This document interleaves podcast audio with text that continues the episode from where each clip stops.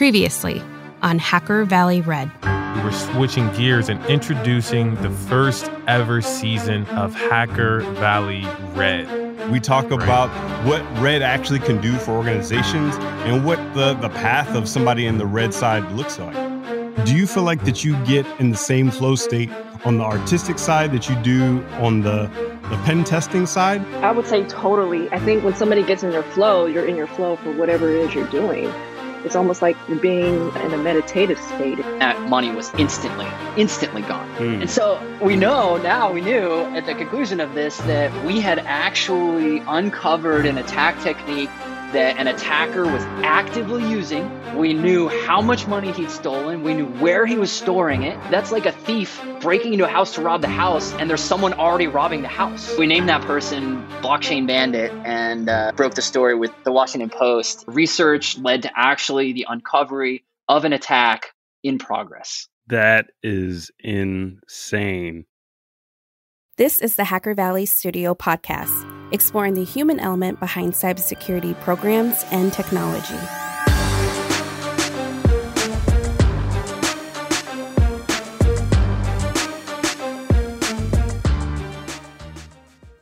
This season is sponsored by Risk IQ. Risk IQ assists organizations by continuously monitoring, extracting, and analyzing intelligence that they've been collecting for over 10 years.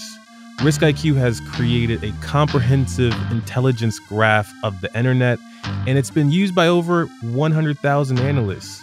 Risk IQ's platform powers threat investigations and can help your organization map, monitor, and shrink your attack surface while proactively detecting threats in the wild. If you want to learn more, check them out at riskiq.com and thank them for also being our season sponsor. Welcome back to the finale of Hacker Valley Red. In this final episode, we've brought in a true friend to both Chris and I, Marco Figueroa, senior security researcher and solutions architect. In this episode, we talk about constant improvement, bug bounty, mentorship. Marco was a mentor to myself when I was first coming into security. And this is the finale. So we really talk about all of the amazing guests that have come on this season and really highlight the strengths of all of our guests. And I cannot wait to share this episode and the full season of Hacker Valley Red. So let's jump right into it. What's going on, everybody? You are in the Hacker Valley studio with your hosts, Ron and Chris. Yes, sir. Welcome back to the show. Glad to be back again here repping Hacker Valley Red. And we've brought in a family member of the Hacker Valley studio, our good friend, a security researcher, a cybersecurity speaker, and also someone really interested and enthusiastic about bug bounty. We've brought in our brother from another mother, Marco Figueroa. Such a pleasure to have you on the podcast. Thank you guys. Thank you. I greatly appreciate it. I am excited and ready to go. Marco, you have single handedly changed my life. But before we even get to that stuff, for the folks that don't know who you are just yet, give us a little bit of your background and what you're doing today. Sure. I'll give you the Cliff Notes version of the last seven years, uh, eight years. Booz Allen Hamilton is very near and dear to my heart because uh, I met Ronald Eddings there. And I did reverse engineering there, reversing malware. I was there for a year. Then I moved over to McAfee in 2013. And that was an awesome experience. Reverse engineering malware, doing a lot of APT tracking. And I brought Ron over. I'm happy. We worked together there for two years. Then I moved over to Intel proper.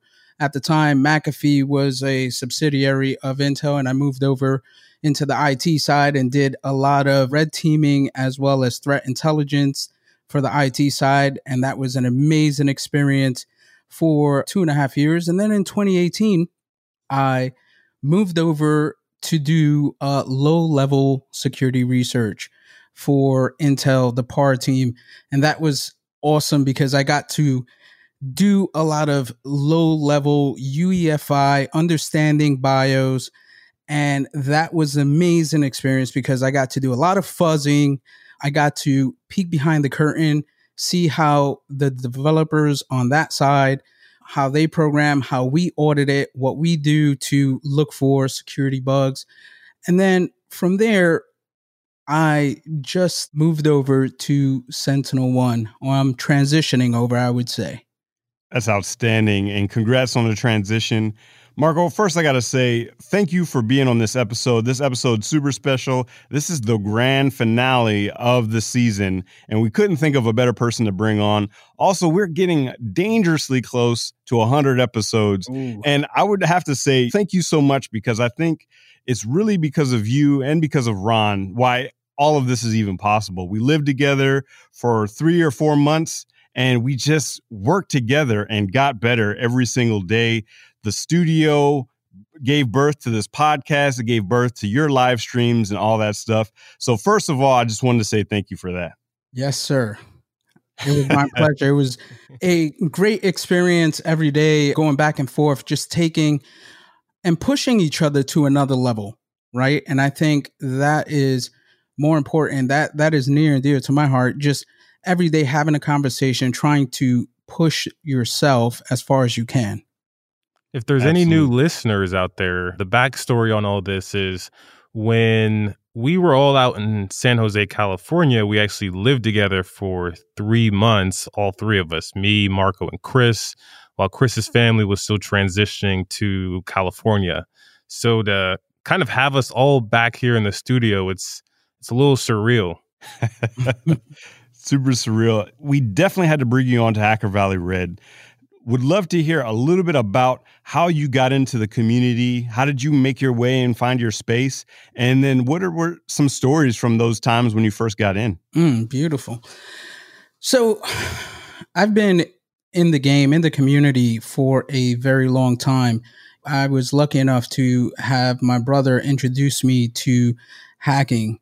And the first conference that I went to was Hope in New York City. And when I was at Hope, they were talking about something about DEF CON, right?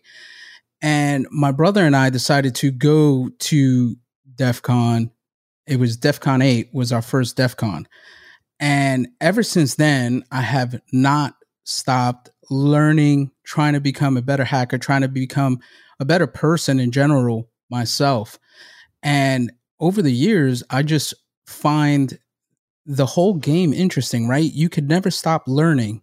There's new technologies coming out that you want to learn about, and you try to peek behind the curtain, try to figure out what's that next step. And one of the things in the beginning of like being in this community, it felt like it wasn't an industry back then. It was just a community and everyone wanted to be a pen tester. And one of the things I thought about to myself was like, hold on. There's not a lot of security pen testing jobs out there and everybody's moving towards being a pen tester. What can I do that I know I could get a job doing it, but also be on the offensive side, right? And this is mm-hmm. when I got into becoming a reverse engineer because I was like, for me, I know everyone's pen testing. Well, someone has to figure out how to look for these attacks. And that's when I became, I'm, I, I decided, hey, this is my lane. I'm going to learn how to reverse engineer malware because I know there's a lot of attacks going on. I need to understand that. And that's when I got books and I started reading and researching. Then I got a certification. And then after that, it was off to the running. That's outstanding. You bring up two great points that was echoed throughout this entire season. One was with Ted Harrington when we talked about hacker is actually a mentality. A, lot of people think about hacker, they think hoodied character doing bad things, but really, hacker is a mentality when you are faced with problems and problem solving. Hackers, that methodology in which you solve that problem. And the other thing you bring up is the community. And we talked to Alex Rice about the beginning of the, the security research community, the, the beginning of the bug bounty community. All of those things are coincide with each other. How did you get introduced to bug bounty?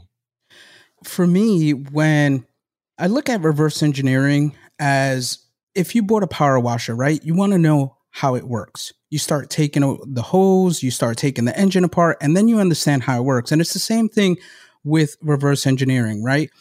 On the defensive side, you kind of stop once you know how everything works, right? You write a report. Let's say it's malware. This specific piece of binary calls, you know, XYZ to a process. It opens up a process. There's a call out. There's a stage two, right?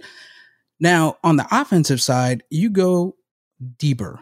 You start figuring out, okay, once this call happens, can I throw specific characters to try to crash it?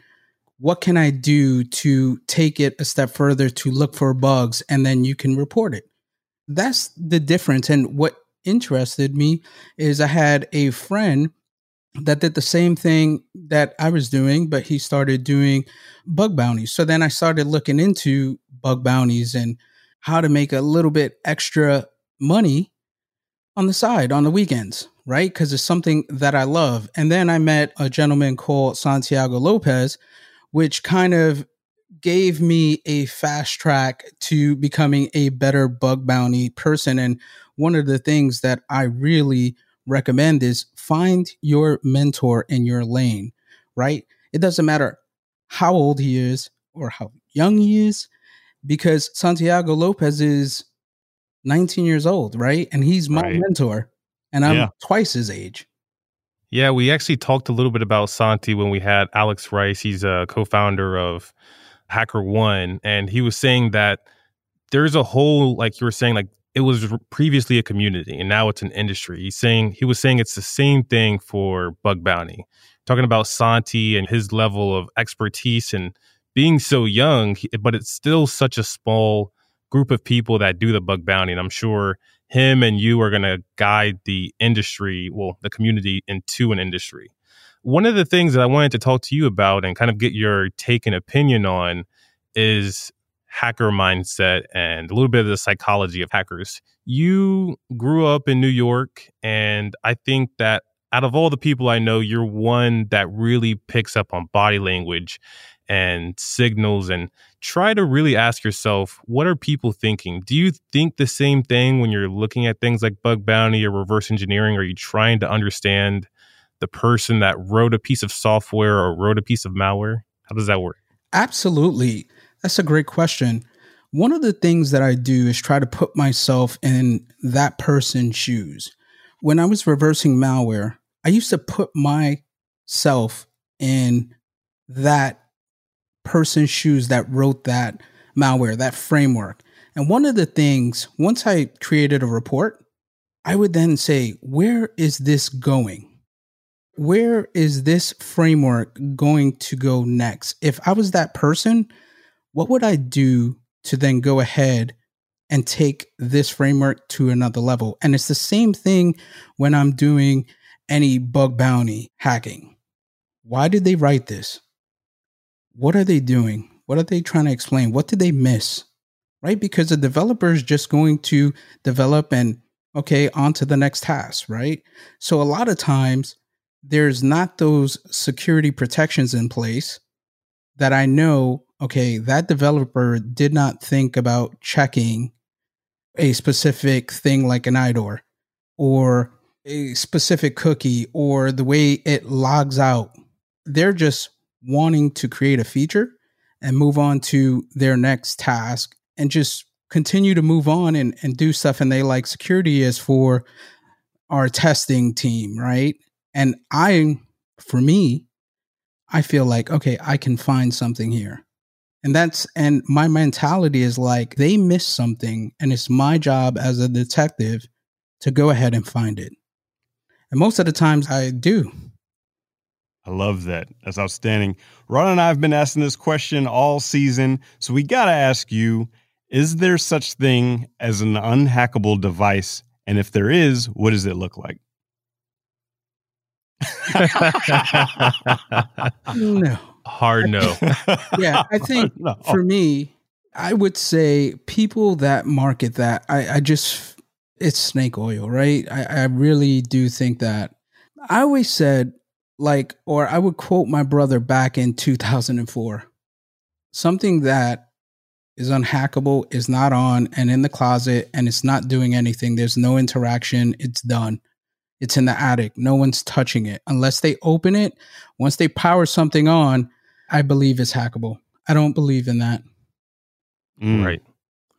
We were even tossing around kind of even the possibility of it still being hackable while it's in the closet. Maybe there's a battery somewhere or a something that can remotely boot it on. I, I think that's always a possibility too.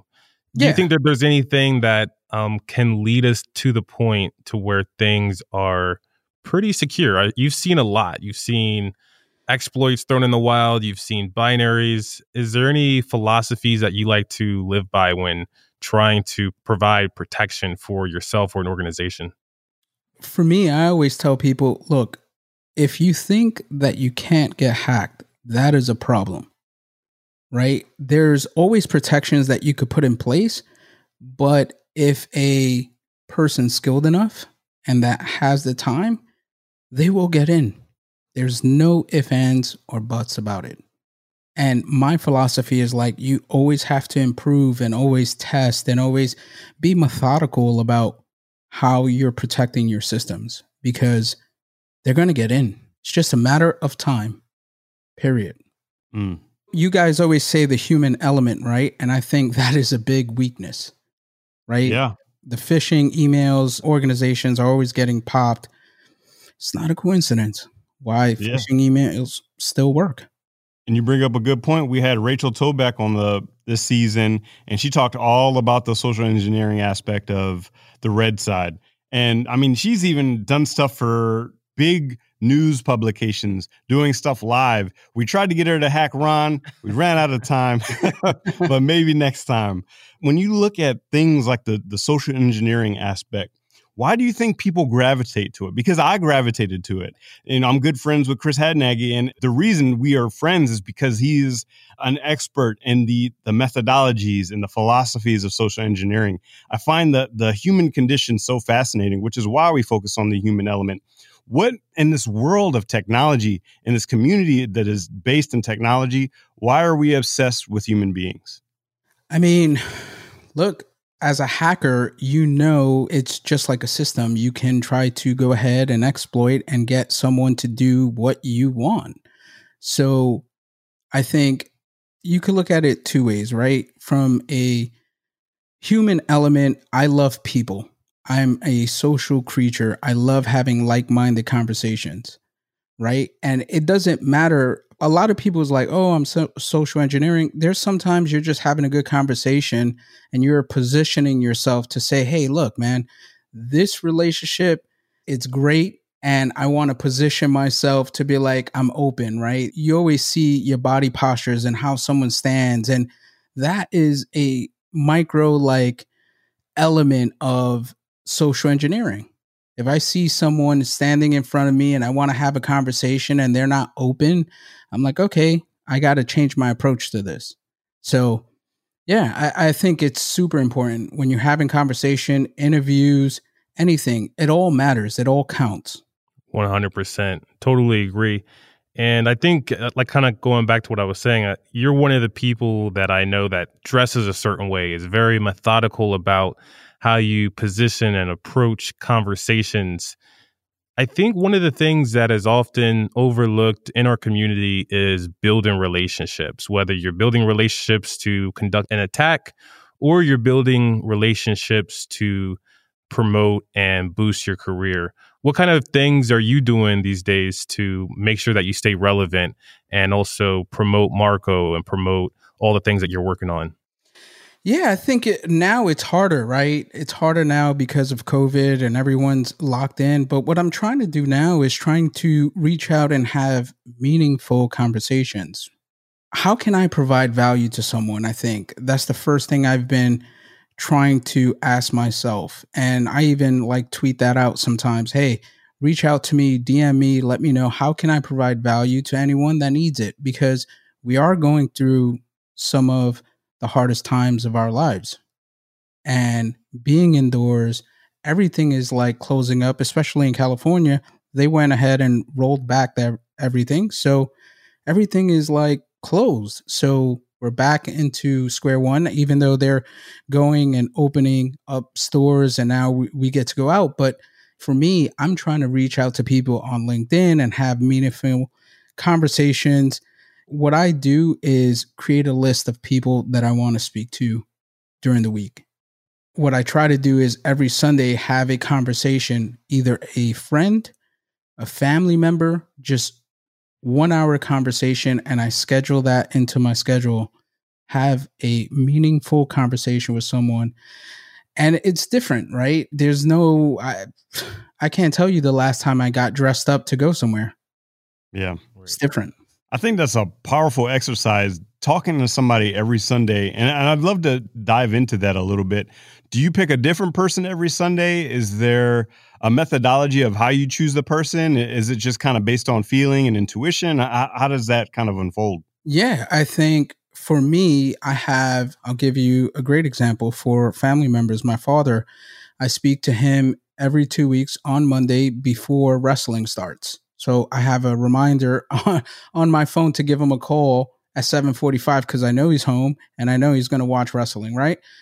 Now on Sundays, I have a specific list just of different people that I want to reach out to and talk to, right? They're they're different. It goes like there's certain people I speak to once every 6 months, right? And I make sure that I put that into my schedule my to-do list is to have a call with I have a list of like 15 people. Okay, one of those people I'm going to reach out to, usually I text them and then go ahead and schedule something because everyone's busy now, right? Mm-hmm. Even though we're home, everyone is still busy. They're doing stuff. So I respect that and I try to commit for a certain time with them when they're open and have just a conversation. Hey, what's been going on? What's new? That's what I try to do every Sunday.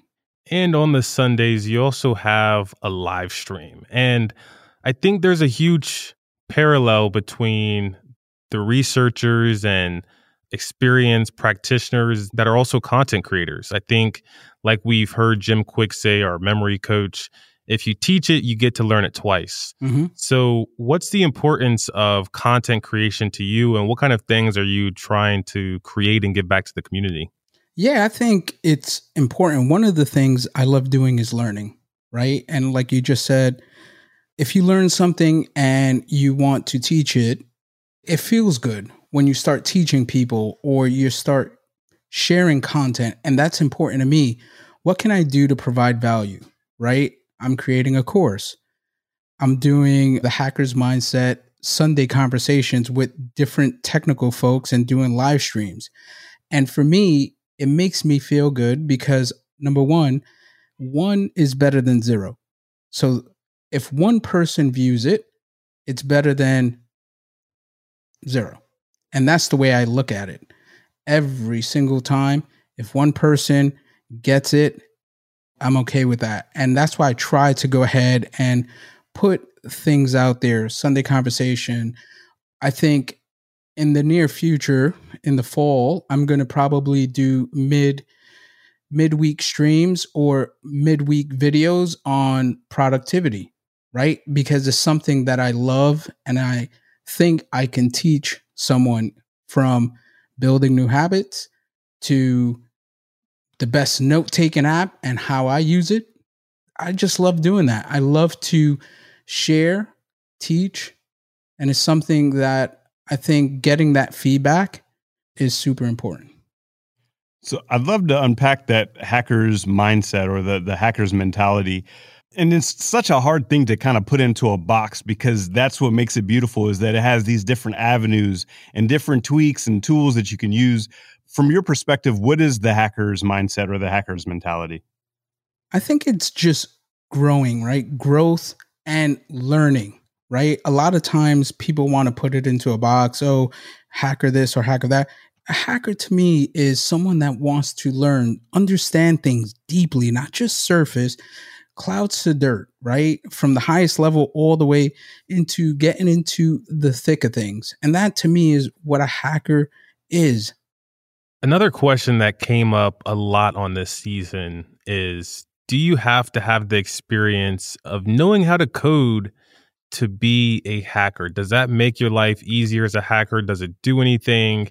Where does the experience of the most talented professionals and practitioners that attack devices do they know how to code? What are your thoughts on it, Marco? Yeah, I don't think you like need to know coding to hack. No, I don't believe that, right? But I'll give you a story. Back in 2013, 14, I was working at McAfee and we were building out a specific tool. And one of the things was I was running into this wall of, I want this done this way, or I want to add this feature, right? But the developer that was working with us, shout out to Josh Porter, he was like, look, that's not a high priority on my list, right? So one of the things that I decided to start doing is like, okay, I need to start learning how to code because I want these things inside of this program. Right? I didn't get to do it because I transitioned out, but that gave me a sense of saying, okay, if I want something done right, the way I want it done, I can't rely on someone else to do it. And I think that's where when you start to learn how to code, that's the benefit, right? Because there's tools out there. I'm not going to rewrite Nmap, right? You have Nmap, right? And you have Burp Suite. And with those things, you can go ahead and hack and understand. And some of the best hackers do not really code like that on the bug bounty side, right? So they're just good and they know how to look at things and how to hack and use Burp Suite and use these different tools and they understand code. They know how to read it, but they don't develop at all. Right. Let's say there's someone listening right now, they're super interested in the red side of the house. What would you advise them to do in the beginning? Like they're just getting their feet wet, they want to learn as much as possible, they're hungry. Where do they start first? I think going back to the mindset, don't quit. Trust the process. Create a to-do list on things you want to like learn and do. And i could give you books give you training. A lot of people once it starts getting hard and they hit that wall they stop. And i think figuring out how to push that boundary of pain is important because this shit is not easy. It's not. And once it starts getting hard you need to start figuring out okay, how do I push past that pain when it's really hard and I don't understand stuff? Am I willing to go ahead and take a week just to understand something that should take me one day? And one of the things for me that I like pride myself is I know there's a lot of people out there that are way smarter than me, but you won't outwork me, period. I know that. I will put my life on the line. I will win regardless. So that's the difference. That's pushing that boundary. I don't care if something takes me a month, two months, eight months. I'm going to do it. And I'm not going to quit because I set out to tackle that, right? So, one of the things that I would tell anyone is be persistent, be patient, trust the process, grind. It's not going to come overnight but one day at a time. Then that becomes one week at a time, one month at a time, one year at a time, and trust the process until you get there. Spoken like a true warrior. That's warrior's mindset. Like if you mm-hmm. can learn to respect and love the process, and I think then you're kind of going down the path of becoming unstoppable. And speaking of, like you were saying, the resistance, the difficulty of learning, mm-hmm. that's true because it is it is very difficult and hard to think about one thing specifically. And I have a funny story. When Marco and I we first met, he told me to buy a book. It was a C book. And this book was around, I want to say like 350 pages. And also for someone that didn't code, it was kind of like a daunting task. Like, how am I going to learn 350 pages of a foreign programming language when I don't even program. So you also gave me another piece of advice and it was like, hey, how do you move Mount Everest. It's one piece at a time. I think that was Mm. one of those nuggets that I think anyone that's in bug bounty, pen testing, red team can really take away and implement. Just move one piece at a time. Yep. And that's exactly what I always say one pebble at a time, one rock at a time, one boulder at a time. Trust the process. So we had some guests on that were car hackers, some social engineers. We had one that explored all the flaws in APIs. And you're also coming from a unique perspective with reverse engineering and bug bounty. Mhm. So, with all of those different avenues of attacking and defending, what's on your horizon? What do you see down the down the pipe of adversary, bug bounty, red teaming? What's on your horizon? I think for me, and I would recommend everyone, some people's like, oh, I only am a defender, right? Or I only do pen testing. For me, I always recommend do both. Get really good at both. And for me, I continue to read APT reports. And at the current time, I'm a security researcher looking at low level stuff. But I still am interested at the newest techniques, what they're doing. Let me go ahead and reverse some new binary to see if I see new techniques, right? And it's it's a good balance of offensive and defensive and once you have that you get a better outlook at where everything is going. You have it's like a detective. You get more clues, you start solving the cases and for me, I try to look ahead. Where is the industry going on the offensive side and defensive side? Mm, that's beautiful. And I think it's so funny that we actually, all three of us do that same thing. In episode one, I talked about how my first certs and my first courses, they were all on the red side of the house. And I really think that really helped me, especially in threat intelligence, but just being a cybersecurity professional writ large. Ron, I'd love to hear from you about what your biggest takeaway from the season was.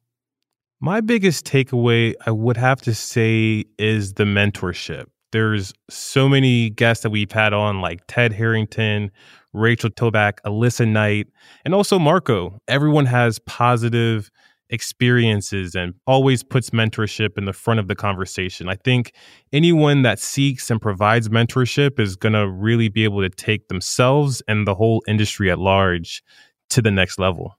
I like that. I like that a lot. Yeah, I think just to add on to that, like mentorship is crucial for me. Like I always try to find a mentor, whether it's fitness, whether it's offensive or defensive or business. I'm always looking ahead. I always say I have all these consigliettes, right? I have all of them. And I get to choose advice from these experts. I've saved years having mentors, years, because I don't have to do the research. All I have to do is ask the questions, and I know the path they took, it's going to help me make better decisions.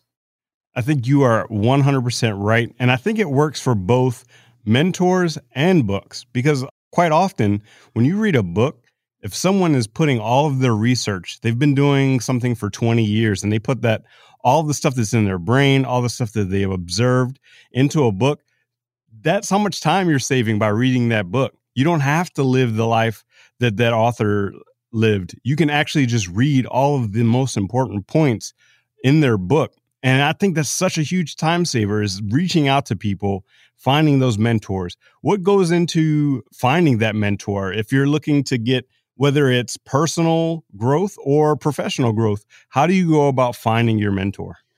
Oh, that's a great question. One of the things that you just mentioned, I is near and dear to my heart again, right? Reading books is a part of what I do every day. When I wake up, I make sure I read for 30 minutes, right? And a lot of times when I read, yeah, I take my notes and everything like that. But sometimes I reach out to the authors if they're not super big like a Warren Buffett.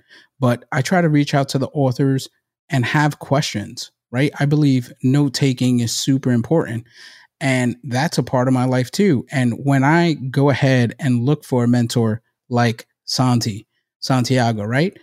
When I met him, I said, man, this dude has a lot of knowledge. Now, I don't know if he's going to mentor me, but I am not going to go and ask someone like I have calculated questions and I believe in that. Like you don't want to waste someone's time by asking them what they eat and and what they do, right? The questions that I write is very calculated because I want specific answers and I know it's going to take me to that next level. And then also just not wasting their time. Right? So if I ask Santi, "Hey, what course do you recommend to take me to that next level?" The first thing he said was like, "Get good at a few things and then once you get good, go ahead and go to Udemy and take this specific course. That was helpful to me. As soon as he told me, hey, go ahead and try to be a master at IDOR. That's what I do, right? And I was like, okay, great.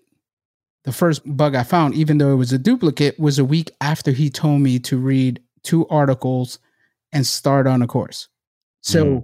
that showed me right there okay, I'm on the right path. Let me create better questions for him. And I try to not waste people's time. And when I am thoughtful with my questions, I believe people appreciate that. And that's super important. Be calculated because you're asking someone to help you and they're taking their time out to give you their knowledge. So I've always done that. I've always done that.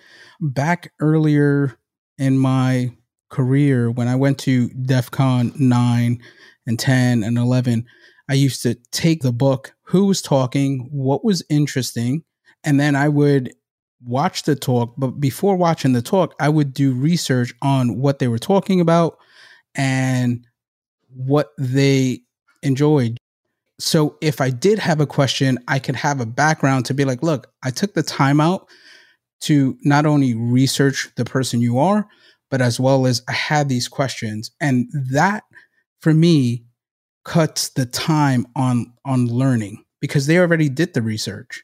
So I always thought to myself, okay, if I'm going to ask a question to someone, I better know them even though they don't know me, but I got to respect their time and not just ask them generic questions.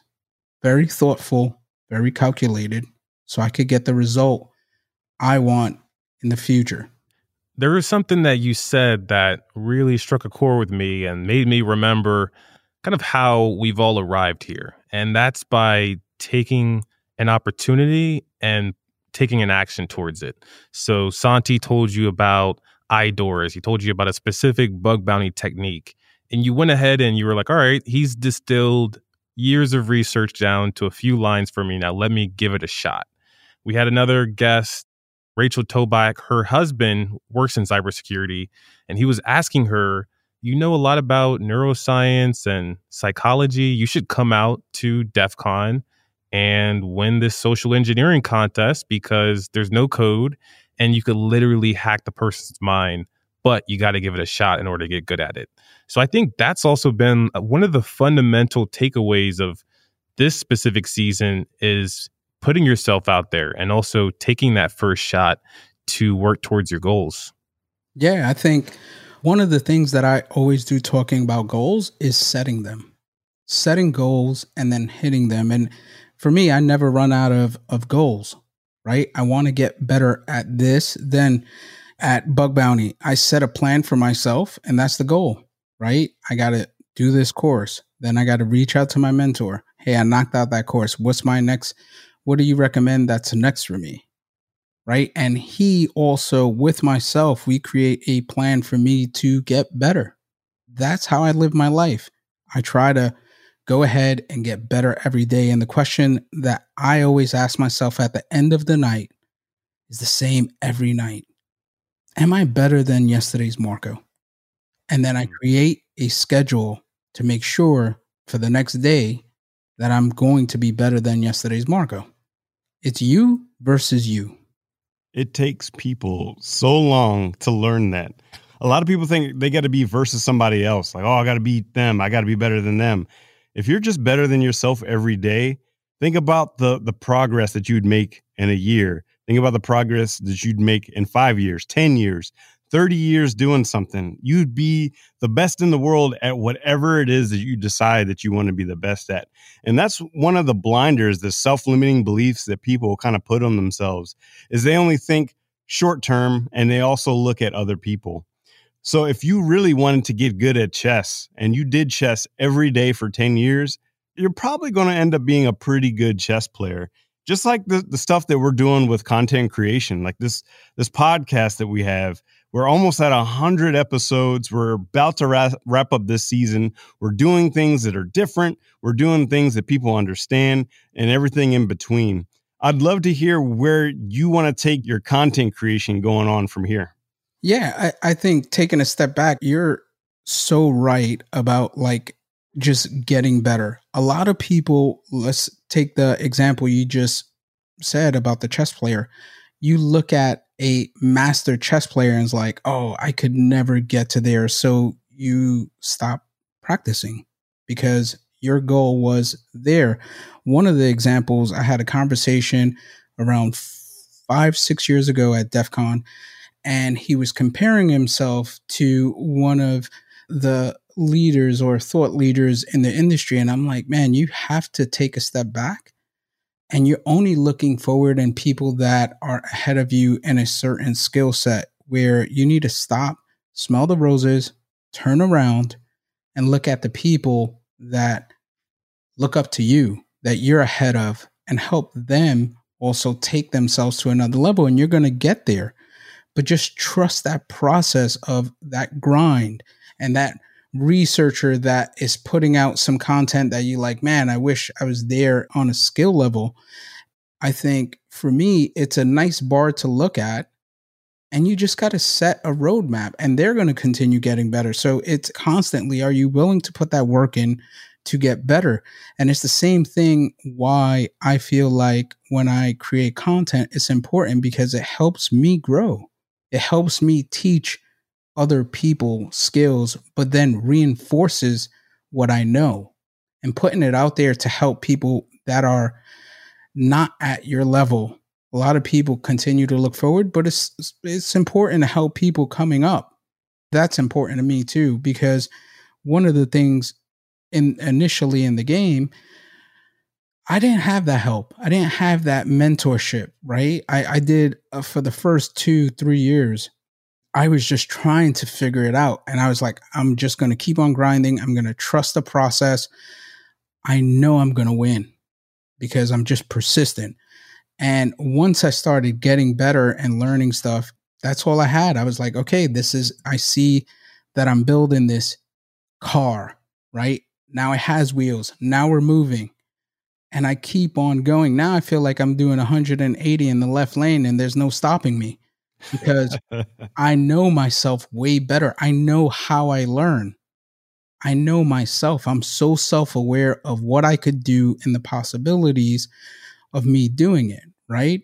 And that's super important. A lot of people are not self aware and they just continue to do the same thing looking for a different result. And I think I constantly try to recalibrate myself constantly by reaching out to these mentors to be like, hey, am I on the right path?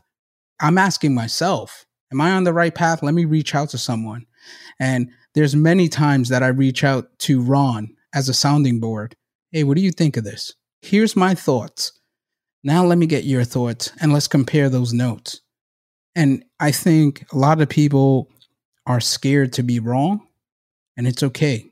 Failure is part of the growth people are scared to fail. I look forward to it, not on purpose, but I mean, when I fail, it's it's just a stepping stone. It's not like I'm going to beat myself up. It's just like, okay, now I know I won't do that anymore. It's time to take myself to another level. I have that nugget, that failure, it's checked off. What an incredible finale. What an incredible season. We've learned so much about the red side of the house, learned more about these amazing professionals. And Marco, especially thank you to you for being on this finale, for hopping on the mics with us. From the bottom of our hearts, thank you for taking the time to do that. I wouldn't end this season any other way. For the folks that want to stay up to date with you and all the stuff that you have going on, what are the best ways that people can do that? Yeah, you could reach out to me on Twitter at Marco Figueroa and also on LinkedIn, same way.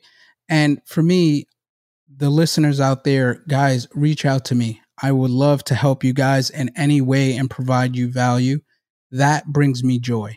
And to you guys, both of you, you guys mean so much to me. I greatly appreciate that you guys are in my life and you guys take me to another level and push me to another level. And I think seeing what you guys created, it's amazing because I feel like I'm on that journey with you guys, seeing you guys grow, and it helps push me, right? In a healthy way. It's so motivating to see you guys grow and take it to another level. It is inspiring. And people that feel a certain way take inspiration out of these podcasts, these seasons, they mean the world not only to them, but also to myself. I listen to the podcast and take notes, and I greatly appreciate the effort you guys have done and put in the work that you guys put in. And I greatly appreciate it. And I'm sure I'm speaking to the listeners. They are they're excited for this season to come out as well. Thank you. And we will pave this path together truly appreciate having you. I would highly recommend everyone to reach out to Marco, even follow the live stream, The Hacker's Mindset. Truly appreciate it. I'm excited to wrap this season up, send it out to the listeners. Thank you so much for listening to this season of Hacker Valley Red, and we'll speak to everybody soon.